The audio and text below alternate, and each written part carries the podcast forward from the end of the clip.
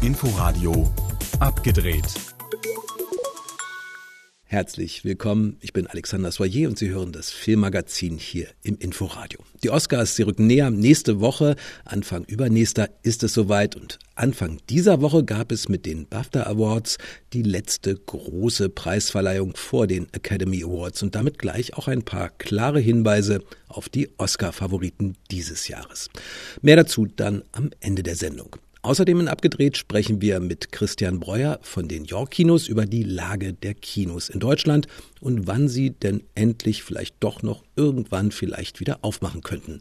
Und wir schauen nach New York, wo ein Düsseldorfer zumindest schon mal ein Kino vor den Folgen der Corona-Pandemie rettet. Los geht es aber zunächst wie gewohnt mit den Streaming-Tipps dieser Woche. Mein Leben mit Amanda in der Arte Mediathek ist beides. Ein persönliches Trauerschicksal und ein warmherziger Trauerbrief an Paris, das nach den Anschlägen von 2015 mit 130 Toten ein kollektives Trauma erlitt.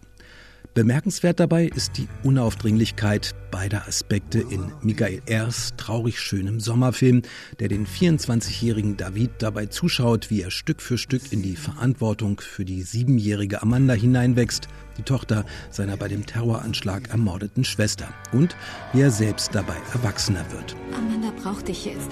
Manchmal glaube ich, sie stützt mich mehr als ich sie.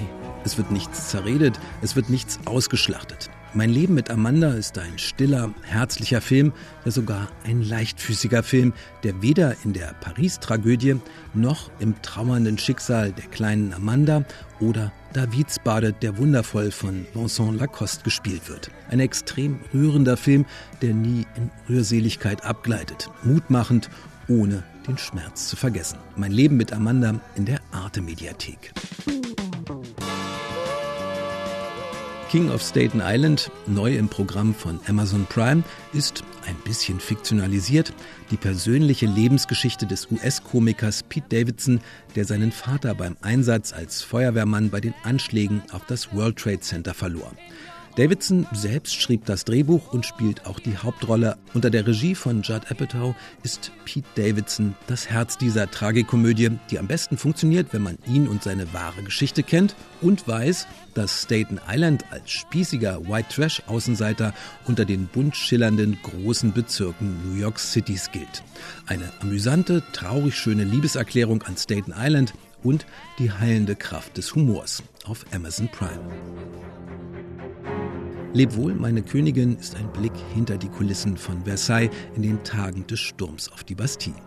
Ein Blick in die Seele einer unglücklich verliebten und gleichzeitig verspielten Königin, ein Blick in die immer ängstlicher wirkenden Gesichter des Hofstaates. Ein Blick aus der Sicht einer jungen Dienerin, die ihre Königin abgöttisch verehrt und in diesen Tagen für einen Moment sogar zu ihrer Vertrauten wird. Eine Mischung aus Psychogramm, Milieustudie, Innenansicht und Historiendrama ist Lebwohl, meine Königin. Solide Kostümunterhaltung in der ARD-Mediathek.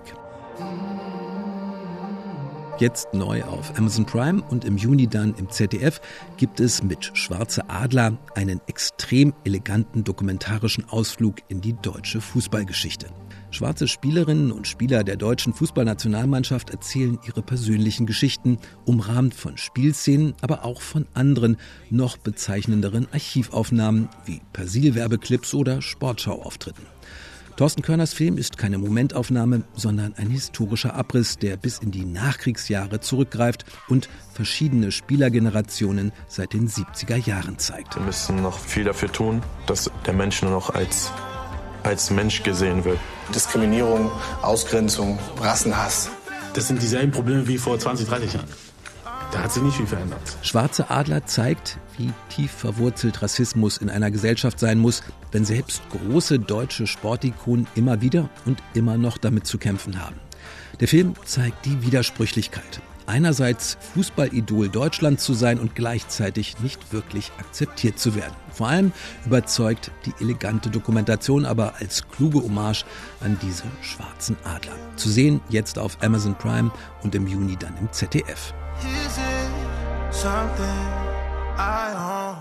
Die Streaming-Tipps waren das. Und das Streamen ist mittlerweile längst zur Normalität, zum Alltag geworden, gezwungenermaßen. Seit November sind die Kinos geschlossen, seitdem bleiben die Leinwände und die Zuschauerseele leer. Und keine Änderung ist in Sicht.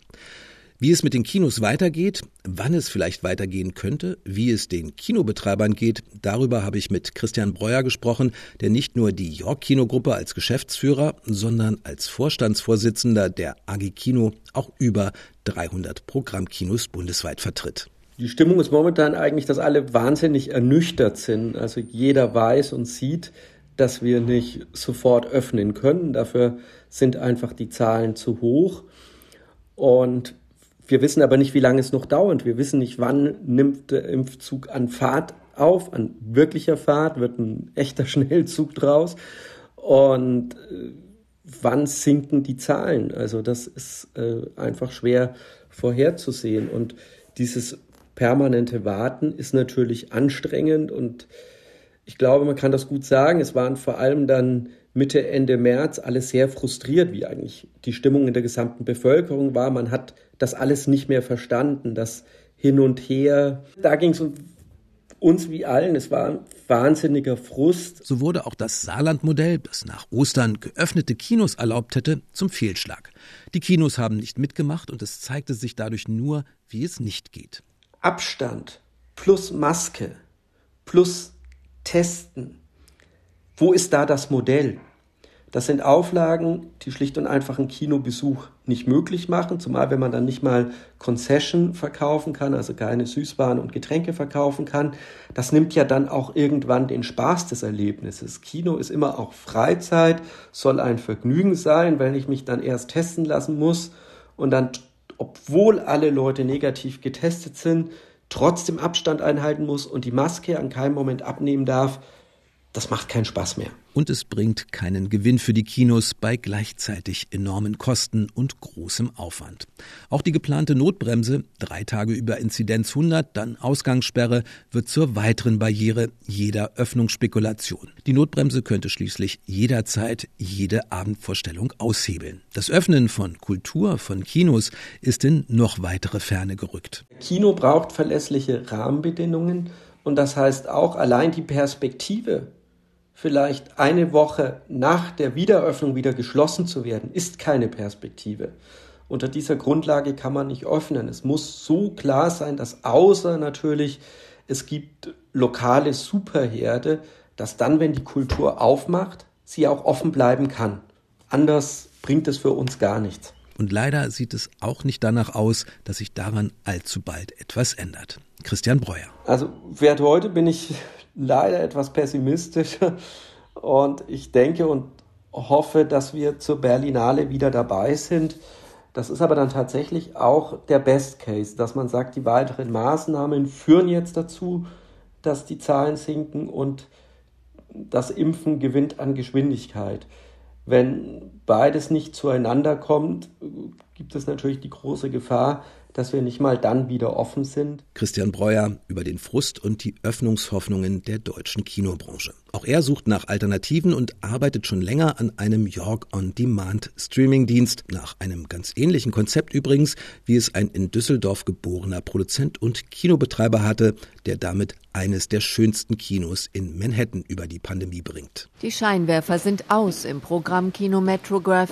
Chef Christian Grass tastet sich durch die leeren Säle. Da ist jetzt leider zu dunkel. Das ganz große Kino gab es in dem Filmtheater an Manhattans Lower East Side nicht nur in den zwei Vorführsälen. Hier ist dann der Projection Room vom kleinen Theater. Eine alte Lagerhalle wurde mit Leinwänden, Restaurant, Bar und kleinem Buchladen zur Location für Stars. Von Filmpremieren, ja, hier Western Stars mit Bruce Springsteen, zu Hustlers Jennifer Lopez.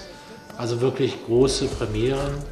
Auch viele ähm, Netflix und Amazon oder Apple auch, sage ich mal, auch Brands, die dort ein Event machen wollten. Das Kino im Retro-Look war eine Show an sich. Das Foto mit Stars im Süßigkeitenstand Kult. Das ist das Instagrammable Picture, als hier das Licht noch an war. Ja, dass also viele Filmemacher nehmen wir dann hier die Fotos auf vor dem Concession Stand. Gern auch mit dem Chef Der gebürtige Düsseldorfer ist in der Filmszene kein Unbekannter. Nach dem Studium in Köln kam er über New York nach Hollywood. Vom echten Tellerwäscher kam er ins große Filmgeschäft, von Miramax über Fox bis Universal. In London zog er seine eigene Produktionsfirma hoch. Dann kam der Ruf nach New York. Grass sollte helfen, das Metrograph aufzuziehen. Die Idee war eben immer, nicht nur hier ein Kino zu haben auf der Lower East Side, sondern, sage ich mal, ein richtiges Filmbusiness daraus zu machen. Im Team auch ein Krawattendesigner, der schon den Halsschmuck für James Bond entworfen hat. Alexander Olsch stylte die Lagerhalle in einen Art Deko-Filmpalast um. Grass zog noch einen Filmverleih auf. Dann kam Covid. Der Vorhang fiel. Ja, hier ist also Bar und Restaurant. Ja, was, was soll ich sagen? 60 Mitarbeiter mussten vorläufig gehen, doch das Kino blieb. Grass machte es zu einer Marke, Metrograph.com, ein gehobener Streamingdienst. Mitglieder können mehr als nur Filme sehen. Bei Netflix sitzt du dann schon mal den ganzen Abend irgendwie vor der Auswahl und weiß nicht, was du anschauen sollst. Und wir machen eben eine Empfehlung. Und wir empfehlen auch schon mal Sachen, die du von denen noch nichts gehört hast. Mit einer Einführung am Anfang, mit einer Fragestunde mit den Filmemachern am Ende. Ob das Nomadland-Regisseurin Chloe Zhao ist oder Regisseur Charlie Kaufman über seinen Film spricht, I'm thinking of ending things. Über 5000 Mitglieder hat die virtuelle Kinogemeinde schon, obwohl viele Kinos in New York wieder geöffnet haben. Das Metrograph-Team wartet noch ab. Doch klar ist jetzt schon, die Filme werden weiter im Netz gestreamt, auch wenn der echte 35 mm Projektor wieder summt und das Licht wieder angeht, sagt Christian Grass. Die Idee war, noch andere Metrographs in Amerika, aber auch eventuell irgendwann mal international aufzumachen. Aber dann auch Metrograph.com auszuweiten, den Verleih auszuweiten und eventuell auch in die Produktion zu gehen. Grass denkt dabei an ein kleines Filmstudio. Eine Independent Film Company zu machen, die also alle möglichen Sachen im Film macht. Mit der Vision bin ich hierher gekommen. Und möglich, dass er diese Vision auch eines Tages nach Deutschland bringt. Ein Beitrag von Antje Passenheim aus New York. Einen Vorgeschmack auf das, was uns bei der Oscarverleihung am 25. April erwartet, hat Anfang der Woche die Verleihung der britischen Filmpreise gegeben. Sowohl was die Veranstaltung selbst angeht, als auch wer in diesem Jahr wohl die größten Chancen auf einen Oscar haben dürfte. Und dass Nomadland definitiv dazugehört. Ein Roadmovie, das in Amerika spielt, ist der große Gewinner der britischen Filmpreise in diesem Jahr. Nomadland, Nomadenland von Chloe Zhao, einer amerikanischen Regisseurin mit chinesischen Wurzeln, erhält gleich vier Auszeichnungen, allen voran die für den besten Film. I'm not homeless. I'm just houseless. Don't worry about me, I'm okay. In Nomadland steigt die 60 Jahre alte Fern, deren Mann gerade gestorben ist und die nach dem wirtschaftlichen Niedergang ihrer Heimat fast nichts mehr in den Händen hält, steigt also Fern mit ihrem letzten Hab und Gut in einen Van und reist quer durch das Land. Sie verlässt die Welt der klassischen bürgerlichen Existenz und taucht ein in die Welt der Nomaden. Coffee? I know you. Yeah, hi, Dave, right? Yes.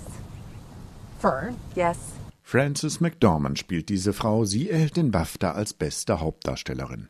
Außerdem gibt es für den Film, der jetzt auch zu den Favoriten für die Oscarverleihung in zwei Wochen zählt, den Preis für die beste Kameraarbeit und den für die beste Regie an Chloe Zhao. Danke an alle da draußen, die als Nomaden unterwegs sind und uns für diesen Film geholfen haben zu verstehen, warum sie dort sind, sagt die gerade einmal 39 Jahre alte Regisseurin. They shared with us their dreams, their struggles and their deep sense of Sie haben mit uns ihre Träume geteilt, ihre Kämpfe und ihr tiefes Verständnis von Würde. Sie haben uns gezeigt, dass Älterwerden ein Teil des Lebens ist, den wir alle wertschätzen sollten. Wie wir unsere Älteren behandeln, sagt viel über uns als Gesellschaft aus und wir müssen da besser werden. Im vergangenen Jahr war die britische Film- und Fernsehakademie heftig dafür kritisiert worden, wie wenig divers die Auswahl der Nominierten und damit letztlich auch der Preisträger war. Nun hat sie zahlreiche Änderungen vorgenommen im Auswahlverfahren, bei der Zahl der Nominierten, bei den Abstimmungen. Das Ergebnis kann sich sehen lassen, sagt die Filmjournalistin Beth Webb. Das zeige die Liste der Ausgezeichneten in diesem Jahr. Uh, da waren ein paar willkommene Überraschungen drin, vor allem für Frauen. Chloe Zhao ist erst die zweite Frau überhaupt, die den BAFTA für die beste Regie bekommen hat.